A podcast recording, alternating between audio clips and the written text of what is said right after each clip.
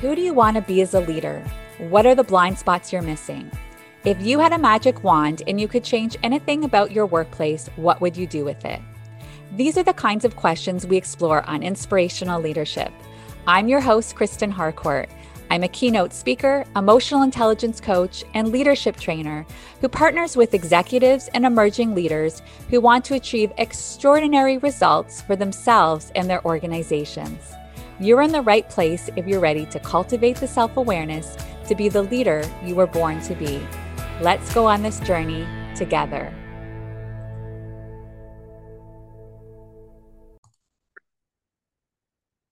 Welcome to Inspirational Leadership. I'm your host, Kristen Harcourt, and I'm excited to do a solo episode with you today. And the topic is around setting healthy boundaries. This is a topic that comes up a lot, a lot in my coaching practice, in both my leadership development and training and speaking. It's just something that I see consistently all the time with leaders as individuals. And it doesn't happen just with women. I see this with men and women. And this can be boundaries when it comes to work, boundaries when it comes to relationships, boundaries when it comes to self care and taking care of self. So I thought this was a really relevant topic that we could discuss today in this episode.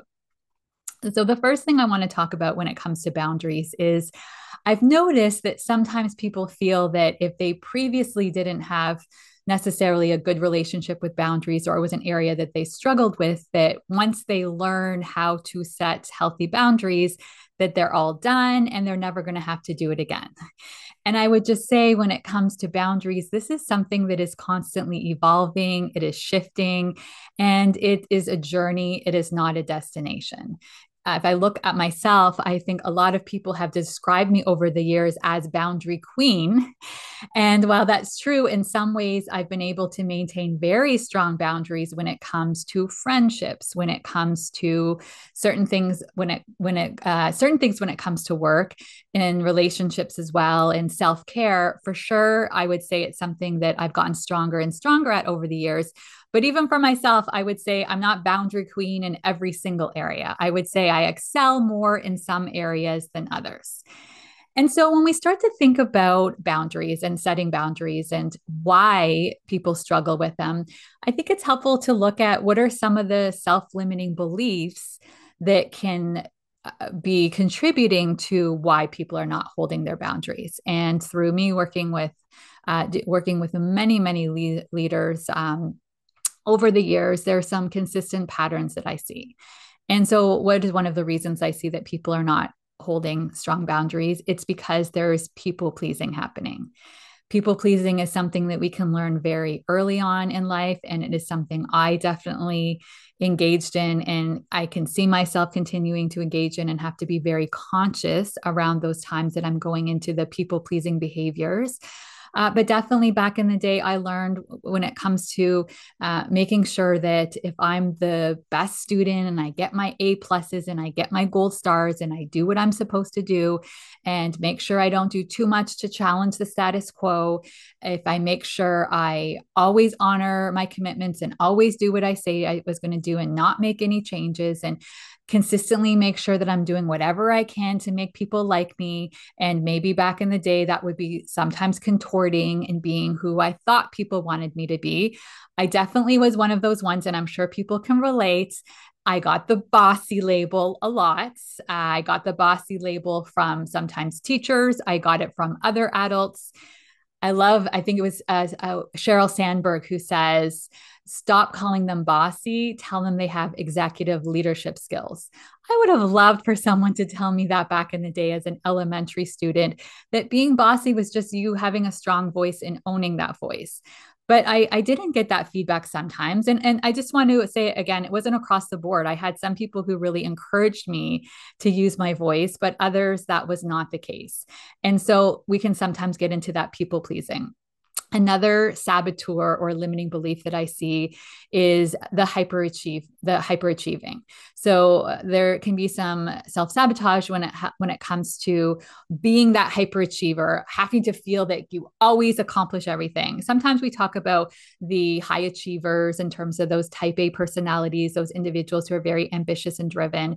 And so here's where I would say the difference b- between it being functional and starting to get into dysfunctional or some maladaptive behavior behaviors is when that high achieving moves into hyper achieving and that that drive does not have the boundaries that it's pushing to get to those results even though you might get burnt out. It's pushing to get to those results even though it's impacting your relationships with others or it's impacting your well-being right? So it's pushing it too hard because there's a, a sense of enoughness that comes with that hyper achieving being the peacemaker, right? So sometimes it's like, well, I don't want people to be, uh, I want to make sure I'm keeping everybody happy. And so I need to be the mediator, the moderator, and make sure that everyone's happy. So you see this sometimes in family dynamics. You can see this with, uh, you can see this in workplaces as well, working on teams that individual who's always trying to be the peacemaker. So sometimes they are taking on more than they should be taking on, and they will be there more for others than they are for themselves some of this can also be about control, right? There's a level of control that happens when you get to decide how things go. And so sometimes people, in order for them to feel that sense of control, they will say yes to everything. And you see this sometimes with leaders who are micromanaging.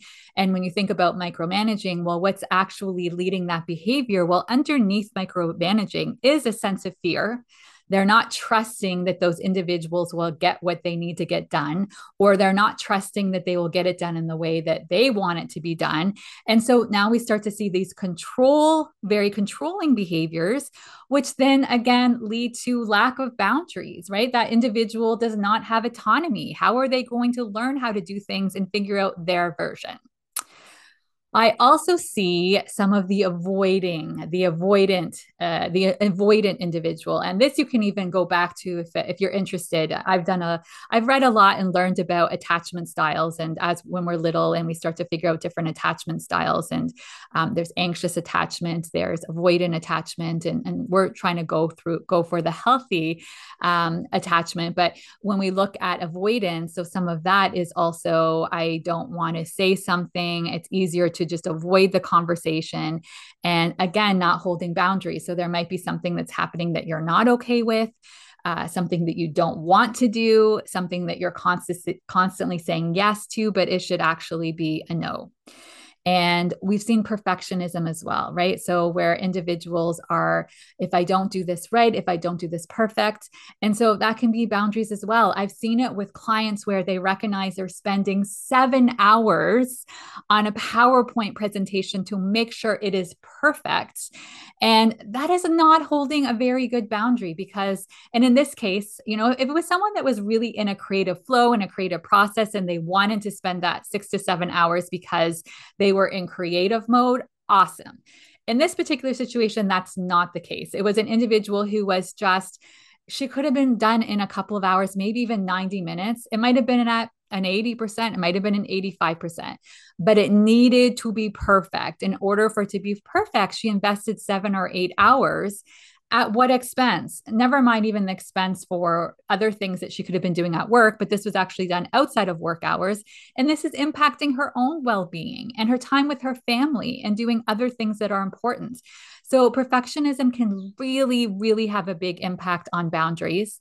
And then the last thing I want to talk about in terms of limiting beliefs is sometimes there's this victim mentality, right? So we've seen this with individuals that can sometimes get into being the martyr right? Well you know i have to do it. I it, they expect this from me. I it's my responsibility. And you can hear even as i'm talking through that language it doesn't really feel very empowering does it?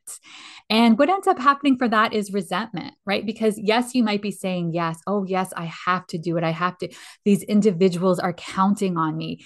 But really when it comes down to it that individual doesn't want to be doing it, it really is a no. And that doesn't mean that they're never there for people and they don't care. Okay. I just want to be very clear here.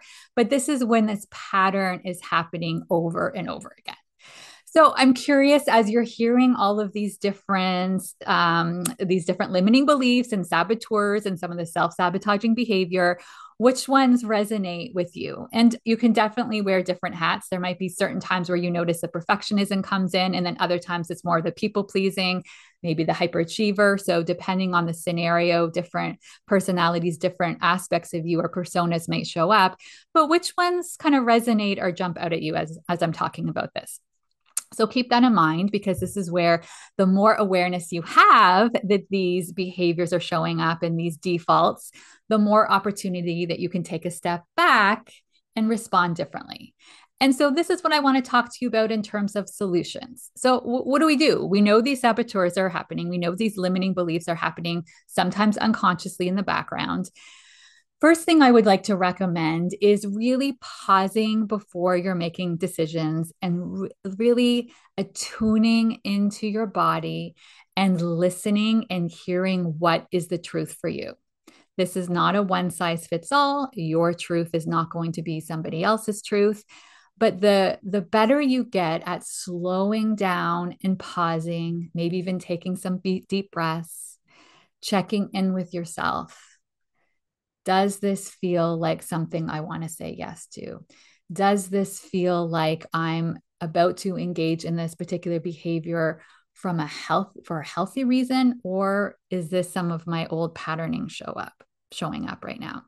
So the more you can attune into, you can start to really trust what feels right for you. And that's a work in progress as well. We can spend a lot of times for a lot of time in the neck up.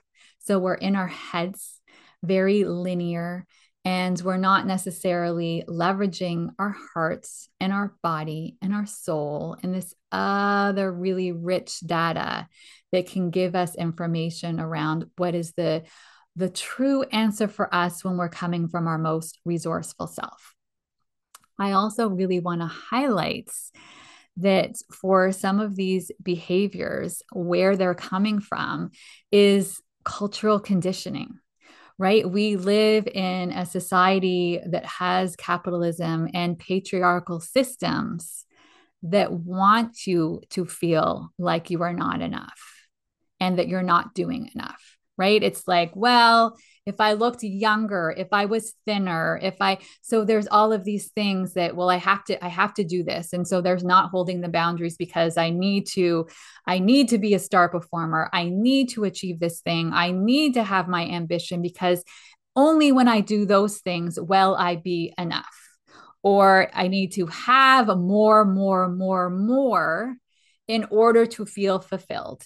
And that is never going to get filled if you keep on looking for it externally, because that can't happen externally. It comes from inside.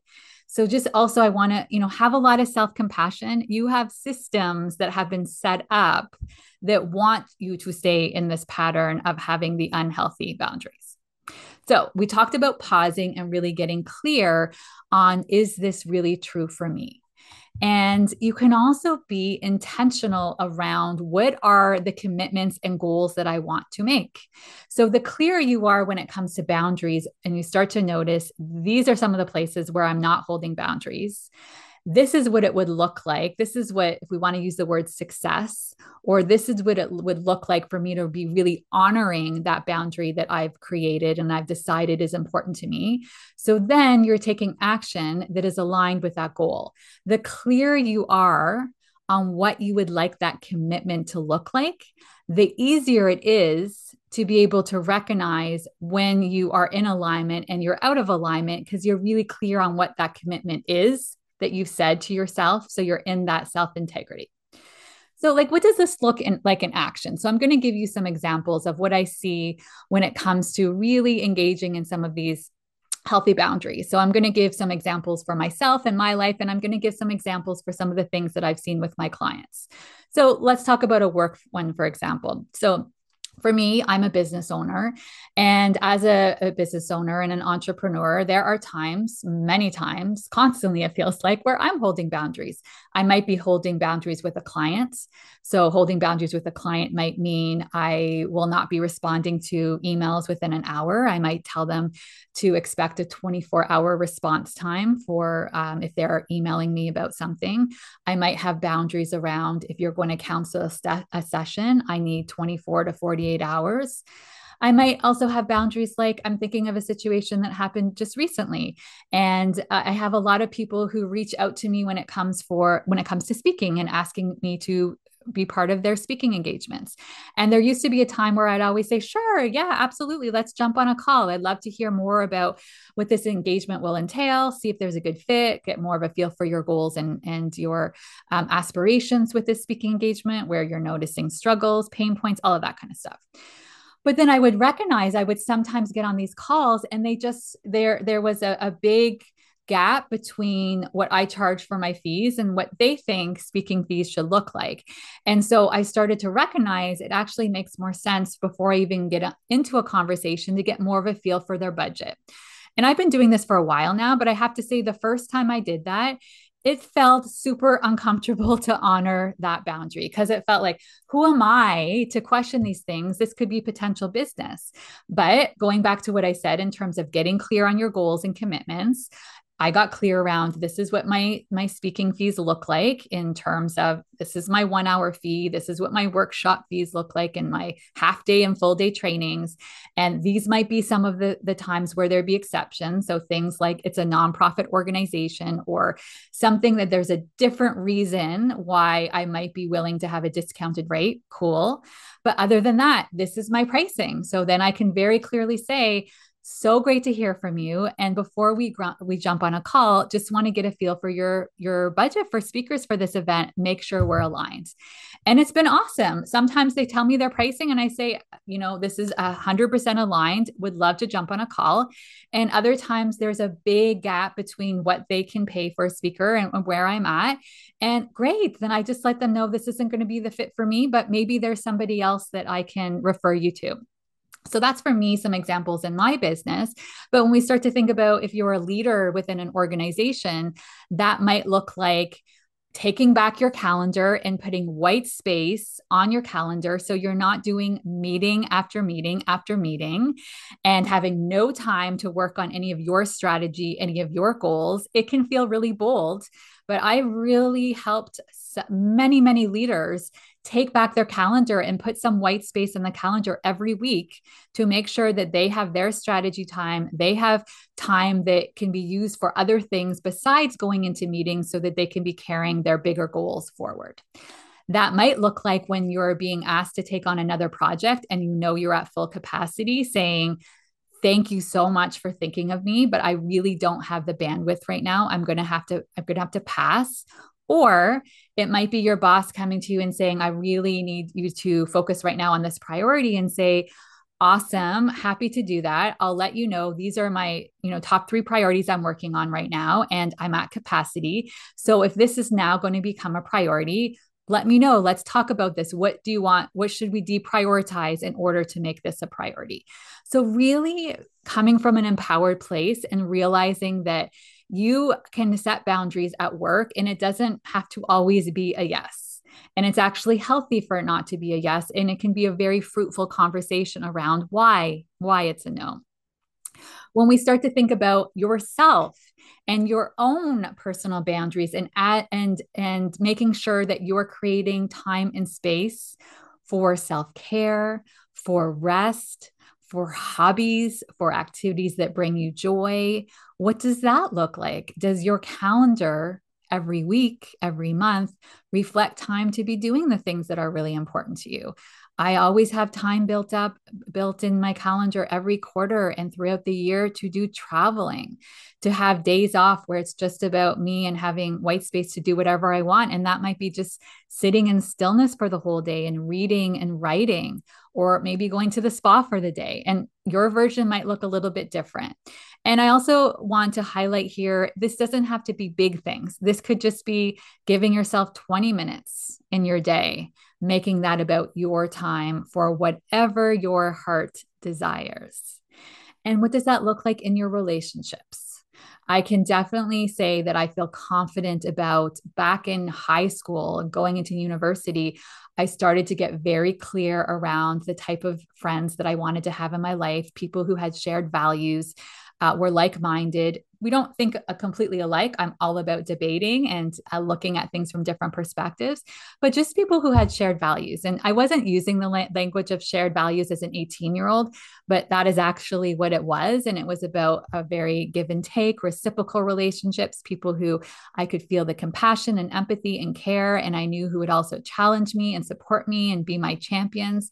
And so back in back by the time I was 18, I had to let go of a friendship that I didn't feel like was serving me like that. And over the years, when some other people have come in my life that it doesn't feel once I get to know them that that relationship is really reciprocal like that, or it doesn't feel like it's authentic, or there's not strong trust. Um, I've had to let go of those friendships. And sometimes it's for a season, and that's okay. But what does it look like to really get clear on those types of relationships that are most uh, fulfilling and life giving for you. I can say where I continue to work on this can sometimes be boundaries with my family of origin. Uh, if my mom's listening to this podcast episode, she knows that I just had to honor a boundary very recently um, where my mom and my dad were having an argument. And my mom knows that I'm the peacemaker who likes to come in, and I'm also a coach who can offer a lot of advice. But in this situation, I said, you know what? I think both of you, when you're in a challenging situation and are triggered, are not necessarily showing up as your best selves and communicating as effectively as possible. And it's probably not supposed to be me to be the one who's telling you how to work through and learn that. And maybe something that's great for you to talk about with your therapist. So that was holding a boundary in my relationship with my parents. And, you know, I'm still a work in progress when it comes to holding a boundary when it comes to my relationship with my husband and getting very clear around what are my needs. Sometimes, as a mom, I can be so busy being there for everyone else, being there for the kids, being there for my husband, being there for my amazing clients, being there for my family. I haven't necessarily spent a lot of time asking myself, what do I need? What do I even need? So I'm encouraging you right now take a second to even reflect and ask yourself that question What do you need? What are those needs? I'm going to take a quick drink here. What are those needs that are unique to you? And that's again the pausing and going back and tuning in because that's when you start to hear what those needs are. You might realize the need is I want someone to rub my my feet right now or my need is you know I really like to go out with you for a walk and talk about what's on my mind or talk about a tough day that I had. But it's really checking in with yourself and recognizing that you are important that you are worthy and that you also deserve whatever those needs look like. And that's where I want to end today's conversation. All of this really comes back to the key theme of you are worthy. You are worthy of having your boundaries honored and asking yourself what it is that you need. And what does it look like to be able to honor that in such a way that feels a level of peace, a level of joy, a level of fulfillment, a level of contentment. And let me be honest here. This doesn't mean all of a sudden, well, all of my problems will go away and there'll be no challenges. No, because that's not what it looks like to be a human being. Life will always be filled with challenges. And if you've listened to the podcast for a while, you've heard me talk about the ebbs and flows and just being in the water and going up and down with the waves. That's not a realistic goal to be having no challenges or no problems but it's also like what does it look like to really put you uh, yourself at the center not in a selfish way in a self-giving way and recognizing what it looks like to really honor the boundaries that feel most aligned for you so, thank you for tuning in today. If you enjoyed today's episode, please share with others. I really appreciate your reviews on Apple Podcasts and Spotify. The reviews really help to get the podcast in front of a, a wider audience. And if you're interested in learning more about my programs and services, please reach out. I'm always here and love to have a conversation. And as always, wherever you are in the world, I'm saying good morning, good afternoon, good evening. I'm sending tons of love. Bye bye. Please remember that meaningful change requires space and grace. Practice self compassion and become the ripple. As you transform yourself, you transform your workplace and the people around you.